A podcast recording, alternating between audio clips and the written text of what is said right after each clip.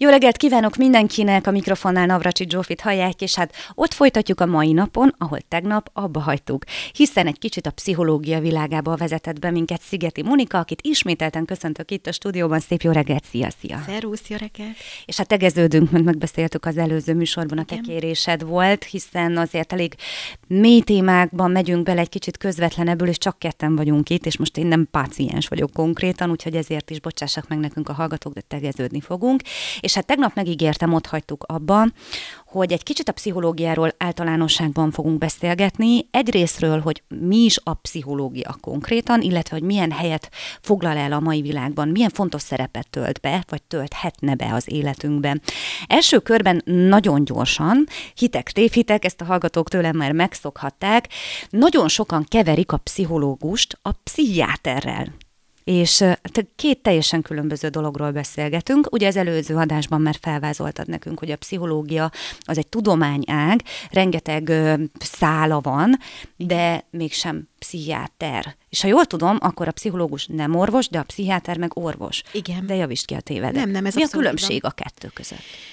Ö, hát az egyik a végzettség, amit említettél is, a, a pszichológusok bölcsészek, tehát ezt a szakmát bölcsésztudományi karról lehet megszerezni, már mint az alapdiplomát, a pszichiátereknek pedig az alapdiplomája, az egy orvosi diploma, és akkor arra ráépítve szakvizsgaként szerzik meg a pszichiátriai szakorvosi végzettséget és hát az egyik nagy különbség nyilván a két terület között, hogy az, az orvosok, a pszichiáter szakorvosok gyógyszert írhatnak föl, míg a pszichológusok ezt nem tehetik meg. Ebből adódóan egy kicsit különbség lehet, nem feltétlenül kell, hogy legyen, majd erre is kitérek, a pszichológusoknak a, a módszerei és a pszichiáterek módszerei között. Tehát a pszichológusokkal való munka az nagyon kevés alkalommal egy-két alkalom vagy ülésre, hogy hívjuk a pszichológiában, hanem általában ez egy hosszabb távú uh-huh. folyamat. Persze nyilván léteznek olyan terápiás módszerek, amik rövidebb 5-6 vagy 10-12 alkalomból állok, de, de nagyon sokszor akár évekig is eltarthat egy pszichológiai terápia. Nyilván ez egy mély, a személyiség működésében megjelenő változás eléréséhez vezet mondjuk egy évekig tartó terápia és egy jobb minőségű élethez. Ez nem jelenti azt, hogy a, a pszichiáterek nem végeznek pszichoterápiát is, hiszen közülük nagyon sokan ö, nem nem csak az orvosi vonal, vonalat ragadják meg, és ezen a területen folytatják a munkákat, hanem közülük ugyanúgy lehetnek, el, megszerezhetik a pszichoterapeuta végzettséget, illetve elvégezhetnek különféle terápiás módszerekhez kapcsolódó képzéseket, és ugyanúgy vihetnek ők is terápiát, ebben az esetben gyakorlatilag ők többet tudnak, uh-huh. mint a pszichológusok, mert hogy a, a gyógyszeres terápiát kombinálhatják a pszichoterápiával, de a klasszikus felállás azért az az szokott lenni, hogy a pszichológiai terápiákat, vagy a pszichoterápiákat a pszichológusok csinálják a kliensekkel, és akkor egy együtt dolgozva egy pszichiáterrel, aki mondjuk, ha szükséges, akkor gyógyszert hát ír akartam föl, mondani, hogy ez a... ilyen egymásra épül. Ez abszolút. Uh-huh. Tehát, hogy ez úgy működik tökéletesen, hogyha, hogyha közösen vezetnek egy, egy, egy terápiát, mégpedig úgy, hogy, hogy a heti rendszerességű pszichoterápiás részt az egy pszichológus, vagy egy, egy pszichoterapeuta, ö, pszichiáter szakorvos csinálja, és akkor, ha szükséges a gyógyszer, akkor a gyógyszeres kontrollokat, illetve az ahhoz kapcsolódó összes egyéb tevékenységet a pszichiáter végzi, de a pszichiáter, meg a pszichológus arról az adott betegről, kliensről, páciensről rendszeresen úgynevezett eset megbeszélést tart, igen, amikor megbeszélik a haladást mind a két oldalon, és javaslatokat tesznek egymásnak, hogy merre kellene tovább indulni. Tehát, hogy tulajdonképpen ez olyan szempontból társszakma ez a kettő, hogy valójában a jó együttműködés az, az egy-egy, egy-egy kliens esetében nagyon fontos lehet, de azért, a, a, amíg mondjuk a pszichológusok a gyógyszerekről tanulnak, természetesen a klinikai szakképzés ideje alatt, de nagyon keveset, Meg nem ők, is, ők nem alkalmaznak. Nem, ők nem, nem is írhatják föl, tehát uh-huh. semmilyen szinten, de, de hát nagyon hasonló egy csomó szempontból viszont a két szakma.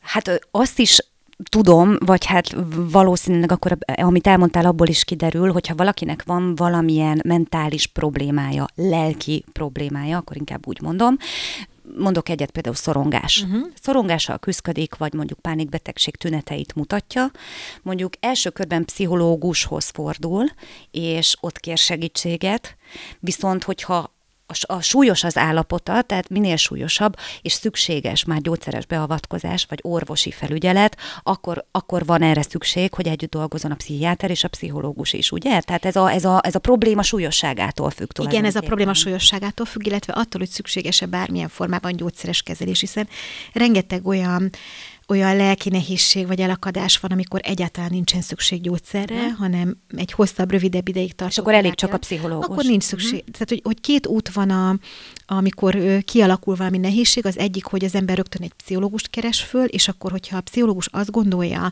hogy, hogy egy diagnosztikai folyamatot elvégez, hogy itt szükség lenne egy esetleg egy antidepresszásra, egy szorongásoldóra, vagy bármilyen más pszichiátriai gyógyszerre vagy szere, akkor ő ő, tovább küldheti, illetve megkereshet egy pszichiátert, és megkéri, hogy nézze meg az ő páciensét, és akkor döntse el, hogy szükség van egy gyógyszerre, és akkor innentől kezdve indul az a közös munka, amiről, amiről korábban beszéltem. Az is lehet, hogyha valakinek ugye említetted a pánikbetegséget, azért ott nem biztos, hogy hogy, hogy az első lépcsőfok az a pszichológus, hanem könnyen lehet, hogy ott rögtön egy, egy szorongásoldóval kell kezdeni, uh-huh. és, és akkor ott azonnal egy pszichiáter. Bocsáss meg, de ezt akartam mondani, hogy van-e olyan, hogy jó, a pánikbetegség azért egy nagyon súlyos probléma egyébként, de van-e olyan, hogy a pszichológus kimarad és rögtön pszichiáter, mert ettől nagyon sokan félnek. Nagyon sokan félnek, és nagyon sokan azért nem mernek segítséget kérni, mert rettegnek attól, most bocsáss meg, hogy ezt mondom, de ez terjedt el a köztudatba, uh-huh. hogy a pszichiáter az semmi másról nem szól, mint hogy írja a receptet. Nem, nem igaz ez, tehát szerencsére nem igaz, mert hogy nagyon sok terápiás szemléletű pszichiáter van, akit én magam is ismerek itt Kaposváron is a városban, tehát hogy ez egy sokan ö, abszolút nem... Nem ilyen ijesztő a helyzet, nem, nem ezt nyugtassuk a helyzet, meg a hallgatókat. Nem, nem, nem ilyen ijesztő uh-huh. a helyzet.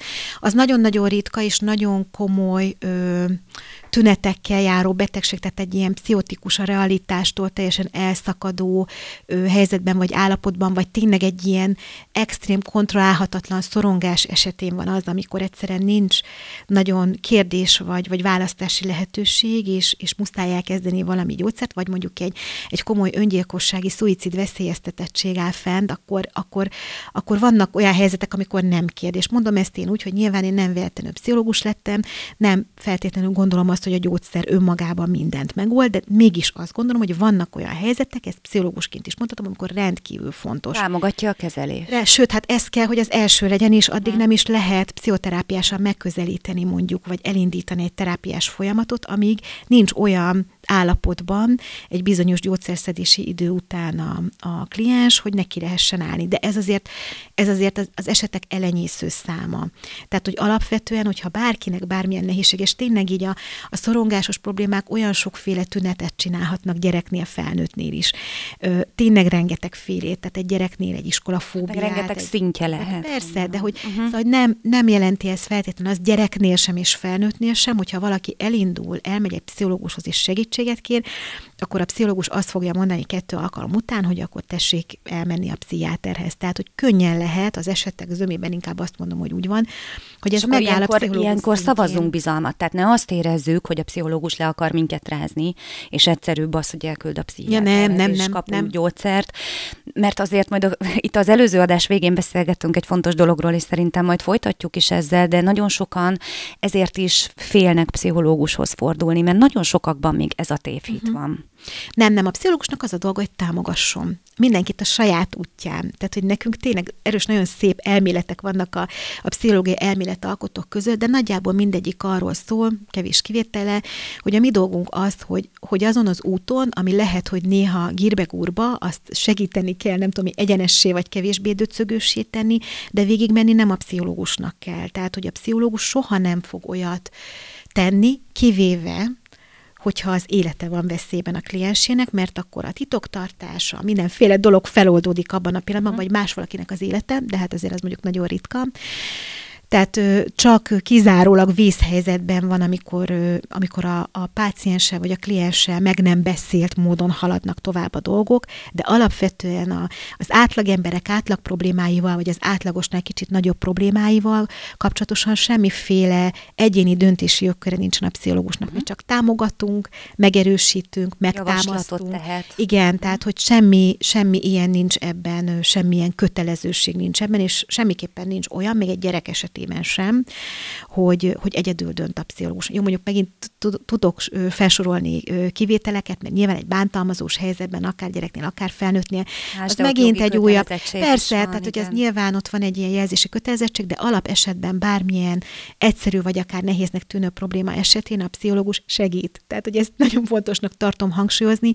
Jó lenne, hogyha hogyha meg lehetne hallgatni az elmúlt húsz évben hozzám járó gyerekeket, felnőtteket, hogy milyen érzéseik voltak, amikor egy terápiás folyamatban voltunk, vagy amikor az lezárul, de én azt gondolom, hogy ha nem is száz százalékban, de nagyon nagy arányban mindenki azt érezhette, hogy kaptak egy-két olyan, vagy sok olyan megerősítő, támogató mondatot, ami elindította őket a saját útjukon. Szóval, hogy erre kell készülni egy pszichológusnál, arra semmiképpen sem, hogy a fejünkön átnyúlva ő olyan dolgokra vesz rá bennünket, vagy olyan dolgokra kötelez bennünket, amit mi nem szeretnénk. Tehát ez tényleg egy segítő Tehát, ha valakinek ez a félelme, akkor nyugodtan Igen. felejtse el, ezt Igen. most eloszlattuk. Igen.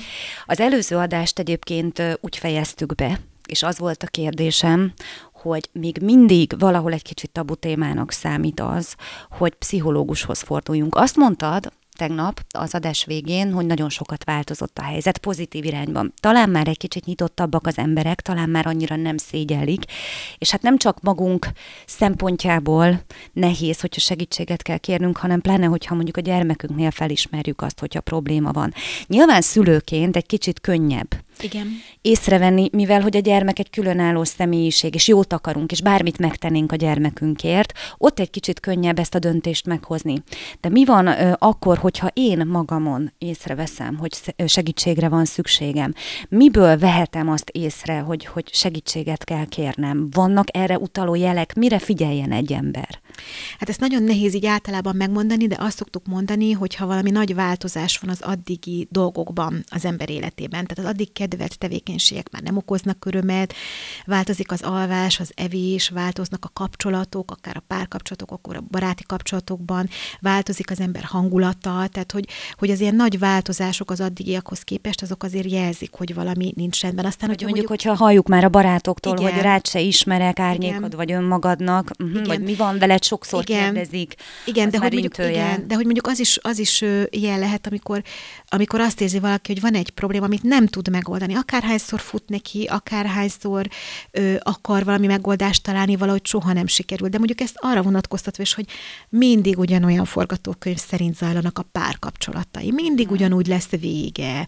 Ö, akkor azért úgy érdemes már azon elgondolkodni, hogy... hogy nem feltétlenül a férfiak vagy a nők hibája, hanem lehet, hogy... hogy mi is benne vagyunk, igen, igen uh-huh. és mhm. hogy, hogy ez is nagyon fontos, hogy tényleg, jó, én egy analitikus szemléletű pszichológus vagyok, és azt gondolom, hogy a gyökerek azok a gyerekkorunkban és az első kapcsolati mintáinkból származnak, tehát hogy els, elsődlegesen az édesanyánkkal, és aztán pedig az édesapánkkal való kapcsolatunkból. Tehát, hogy mondjuk egy kapcsolati, vagy rendszeresen ismétlődő kapcsolati probléma esetén nagyon is érdemes átnézni, hogy milyen emlékeink, milyen érzéseink vannak a korai időszakban, és azokat nyilván erre különböző terápiás módszerek vannak egy kicsit rehabilitálni, vagy megoldani, és akkor lehet, hogy már elhisztük magunkról, hogy megérdemeljük, hogy mondjuk egy másik kapcsolati mint azt szerint lépjünk már egy újabb kapcsolatba. Szóval tényleg nagyon sokféle lehet, ami jeleznek. Egyébként újabb témaötlet született, következő műsor született meg a fejemben, de ne szaladjunk ennyire előre. Így gyorsan egy olyan érdekes dolog jutott eszembe, hogy van olyan, aki mondjuk annyira tudatos, mert szerencsére azért sokan vannak, akik szeretnének jól lenni. És elébe mennek a dolgoknak, azt mondják, hogy amúgy rendben vagyok, meg úgy nagyjából el vagyok az életembe, de azt azért hallottam mondjuk akár ebben az adásban, hogy a szülőkhöz való kap- viszonyulásom, a szülőkkel való kapcsolatom nagy részben meghatározza az én életemet, illetve a kapcsolataimat is. Mondjuk, ha valaki tudja azt, hogy nehéz gyerekkora volt, vagy voltak olyan traumák, amiket gyerekként át kellett élnie, annak is érdemes, effektív minden probléma nélkül, mert mondjuk a munkahelyén is el van, jó, mondjuk most éppen nincs párkapcsolata, de amit mondtál, általában úgy szokott végződni, csak úgy elmenni pszichológushoz, hogy ezt elmondja, hogy hát ha vannak esetleg olyan ötletek, dolgok, amiben egy pszichológus tud segíteni. Ez létezik? Tehát ezt, ezt meg lehet lépni, hogyha valaki ilyen tudatosan gondolkodik? Ezt abszolút meg lehet lépni, és nagyon jó lenne, hogyha így lenne, és szerintem egyébként egy kicsit mindenkinek érdemes lenne pszichológushoz járni, mert hogy valóban nagyon jó.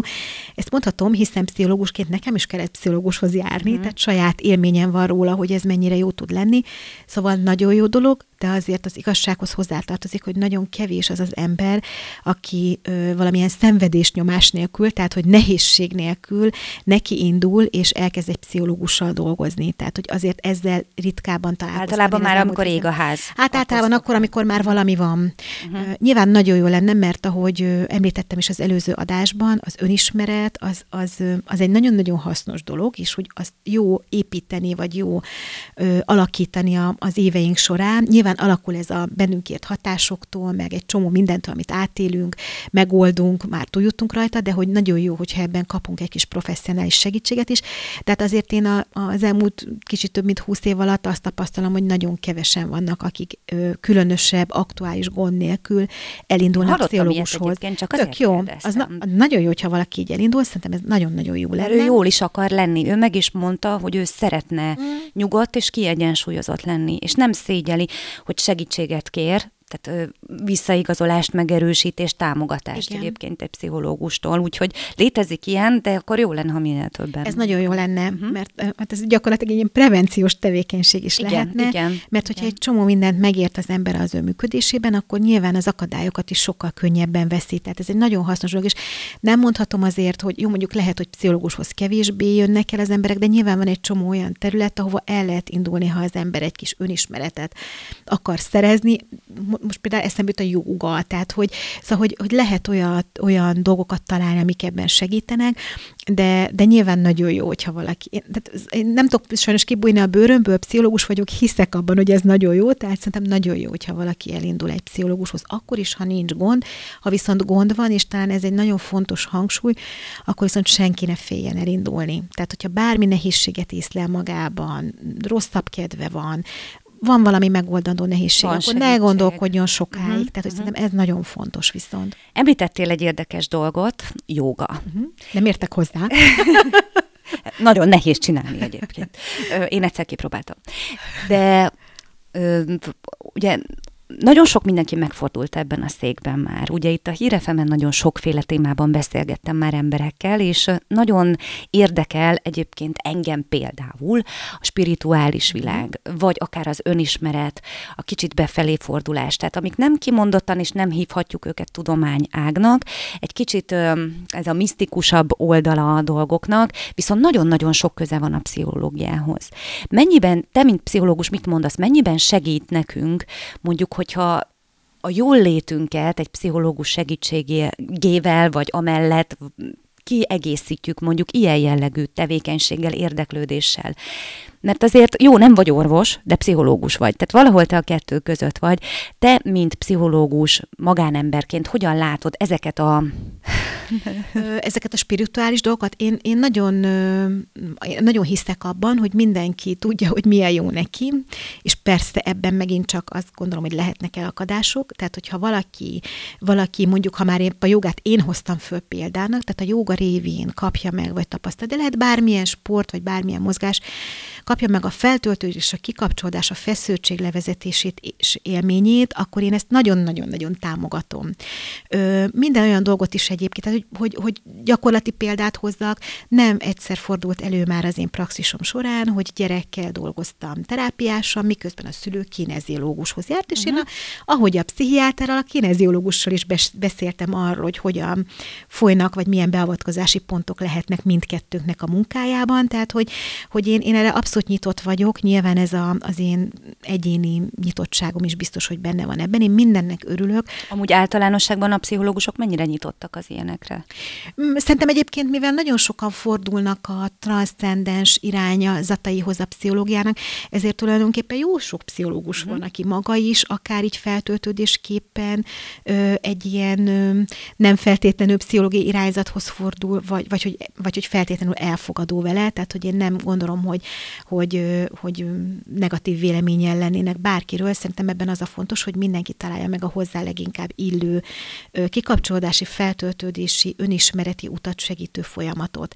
Ez lehet, hogy, hogy egy nagyobb probléma esetén tényleg egy pszichológus kell, hogy legyen, de alapvetően ezzel a prevenciós szándékkal, amiről beszéltünk az előbb, nagyon-nagyon jó lehet bármi ilyen nem hétköznapi, vagy egy kicsit az ezoterikus, transzcendens világhoz kapcsolódó dolognak a megtalálása, erről ezt gondolom. És nagyon jó hallani egyébként, hogy ez a szakma is egyre inkább nyit, Igen. mert e, ugye volt itt orvosi témában is, tehát ugye az orvos tudomány is próbál nyitni már így a természetgyógyászat, vagy az ezotéria felé, hiszen hogyha a lélek rendben van, akkor a testnek is jót tesz. Igen. Pszichológusként egyébként sok mindent láttál szerintem már.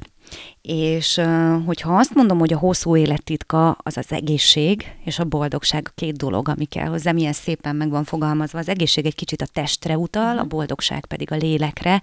Pszichológusként mit gondolsz arról, hogyha azt mondom, hogy ahogy a negatív gondolatok képesek megbetegíteni a testet, úgy a gondolatunk, a gondolatvilágunk, ha jó irányba fordul, képes gyógyítani is a testet. Ezzel én maximálisan egyetértek, erre is vannak pszichológiai módszerek, csak mondom. Igen? Uh-huh. igen, igen. Újabb téma. Igen. Fogalmazod, hogy jó, szerintem évvégéig elbeszélgetünk. Igen, ö, például a, van egy tréning, az a neve egy Simonton tréning, ami abszolút egy ilyen kognitív, ö, relaxációs ö, módszereket kombináló tréning, ami kifejezetten a daganatos megbetegedések esetén a testnek a, hát mondjuk így, hogy áthangolása, vagy a, a test és a gondolkodás áthangolása, mm. áthangolására fókuszál, tehát hogy ez teljesen illeszkedik ahhoz, amit kérdeztél, hogy, hogy a pozitív gondolatok, az előrevívő gondolatok, azok nagyon-nagyon sokat segíthetnek már egy kialakult, be, már egy már kialakult betegség. Pszichológusként tehát abszolút azt mondod, hogy ez igaz, ha azt mondom, hogy a gondolatnak teremtő ereje van. Én azt gondolom, hogy ez igaz. Uh-huh. Uh-huh. Uh-huh. Igen, én ezt az És akkor vannak ilyen terápiás jellegű, vannak. amik kimondottan testi betegségekre igen, igen. szolgál. Speciális uh-huh. módszerek, de hogy nyilván egy csomóféle ö, terápiás irányzat is létezik, ami ami akár testi betegségek gyógyításában, vagy testi tünetek ben megjelenő betegségek gyógyításában is segíthet, de kisgyerekeknél is akár, tehát hogy, hogy van egy viselkedésterápiás módszer, ami egy úgy tűnik, hogy testi tünetben megjelenő szorongásos megbetegedésnek a gyógyítására szolgál, mondjuk például a, az éjszakai bepisílés esetén uh-huh. oldáskorban. Tehát, hogy szóval, hogy ott is a gondolatok, a viselkedésformálás, ö, alakítás, az, az egy nagyon fontos része annak, hogy, hogy terápiás eredmény legyen, és nyilván mellette a szorongást is oldani kell. Tehát, hogy én azt gondolom, hogy én egyébként ilyen, és ezt minden értelemben gondolva, én egy ilyen holisztikus szemléletben gondolkodom, és ebből adódóan nagyon sok minden együttműködése vagy együttjárása kell ahhoz, hogy, hogy eredmény legyen szerintem egy-egy gyerek vagy egy-egy felnőtt esetében, és én nagy, nagy nyitottsággal fogadom azt, hogyha, hogyha ezt sok módszert alkalmazunk, és hát igen, a gondolatainkkal is muszáj kezdeni valamit. A kognitív pszichológia abszolút ezen a területen. Hát mert gondoljunk például mozog. a szorongás, egy nagyon jó példa. A szorongás egy tipikusan olyan mentális jelenség, ami kimondottan fájdalmas fizikai tüneteket Igen. tud, és egyébként hirtelen, tehát nem egy lassan kialakuló folyamatról beszélünk, hanem mondjuk most bocsánat, hogy ezt mondom, én is tapasztaltam, mert olyan helyzetbe kerültem, ahol előtört belőlem a szorongás, a félelem. Hát ugye a félelemre reagál a testünk, ugye a melkas szorítás, nehéz légzés, tényleg az ember úgy érzi, hogy hirtelen szívrohamot kap, és, és ott tényleg a gondolataink generálják ezeket a fizikai tüneteket. De vannak olyan psz- pszichológiai vagy lelki állapotok, amik hosszú távon megbetegedést okozhatnak. Ez létezik, hogy, hogy van, akinek mondjuk tényleg kimondottan azt mondhatjuk, hogy az agya betegítette meg, a lelke. Hát vannak olyan ö, megbetegedések, van, tudom én mondjuk ez az átípusú személyiségnek nevezik, akik hajlamosak mondjuk például a szív- és érrendszeri megbetegedésekre. Mm. Mert az ilyen személyiség nagyon ö, hirtelen haragú, nagyon, nagyon nehezen kezdi a frusztrációt, de nehezen is tudja megtanulni a frusztrációt. Akkor ők hajlamosabbak erre a betegségre? És ezt, ezt nagyon régóta tudjuk már, hogy az ő, igen, hogy az ő esetükben, Újabb az átípusú személyeken, az átípusú személyiségnek tényleg lehet, hogy jövőre is folytatjuk. Az átípusú személyiségnél ez például nagyon gyakori, ugyanígy gondolnak nyilván, tehát, de ezt úgy kell elképzelni, ez nem jelenti azt, hogy minden átípusú személyiség, tehát ez a hirtelen személyiség feltétlenül szívinfarktusban vagy, vagy sztrókban fog meghalni, tehát ez nem, nem jelent egy-egy arányú bekövetkezési valószínűséget. Csak hajlam van, és de, a hajlam megvan rá, uh-huh. igen, és akkor nyilván a daganatos megbetegedések esetén azt gondoljuk, vagy azt látjuk, hogy azok, akik magukban tartják a nehézségeket, a feszültséget nem osztják meg, nem engedik ki. Az elfolytás az ah, nagyon igen, veszélyes. Igen, igen, igen, a belülről, őről ők hajlamosabbak a, az ilyen típusú megbetegedésekre. Tehát, hogy, hogy valamilyen szinten a test meg a lélek, tényleg ez, ez jó pár perccel ezelőtt került szóba, azt hiszem, hogy a mai adás alkalmával az összefügg, és, és nem lehet az egyiket a másik nélkül kezelni. A testi megbetegedések esetén esetén, és tényleg én azt gondolom, hogy legyen szó bármiről, nem csak az úgynevezett pszichoszomatikus megbetegedések esetén, ott rettetesen fontos a lelki oldalát is megnézni. Tehát ha mondjuk valakinek egy komolyabb betegsége van, komolyabb, akár daganatos megbetegedéssel küzd, akkor nyugodtan, szintén fordul, forduljon pszichológushoz. Nagyon sokat fog segíteni a gyógyulásban és a felépülésben is. Ez abszolút így van. Létezik egy olyan pszichológiai terület, amit onkopszichológiának hívnak, uh-huh. ami kifejezetten a daganatos megbetegedésekkel való megküzdésben tudja segíteni a klienseket. Szerintem ez életmentő lehet. Mi a helyzet a nőgyógyászati megbetegedésekkel? Rengeteg van. És olvastam egy statisztikát, illetve legutóbb a tavalyi évben, ugye a merrák elleni küzdelem világnapján. A Somogyi Hírlapban és a onlineban is megjelent egy cikk, több orvos is nyilatkozott, hogy ugrásszerűen megnőtt például a meldaganatok, illetve a, a női nemi betegségek, tehát így a, a nemi szerveket érintő méhnyakrák, vagy akár különböző nőgyógyászati megbetegedések száma, amit ugye egy nő sokkal érzékenyebben reagál a külvilágra. Hogy, hogy a nő, nőiességünk mennyire határozza meg azt, hogy, ha, hogy adott esetben érzékenyebbek vagyunk ilyen megbetegedésekre. Ennek nem tudom a biológiák, tehát biztos, hogy van valami, amit gondolnak az orvosok, hogy milyen biológiai ok állhat a háttérben, hogy megemelkedtek a nőgyógyászati taganatos megbetegedések, de a pszichológia szempontjából, hogyha erről az oldalról kell végig gondolnom, akkor abban igazad lehet, hogy, hogy, hogy egyrészt érzékenyebbek vagyunk, másrészt... Nagyon keménynek kell lenni egy nőnek a mai világban, igen, és nem erre igen. vagyunk teremtve. Igen, másrészt azért beszéltünk arról, hogy majd fogunk beszélni a párkapcsolatokról, meg a párkapcsolati működésről.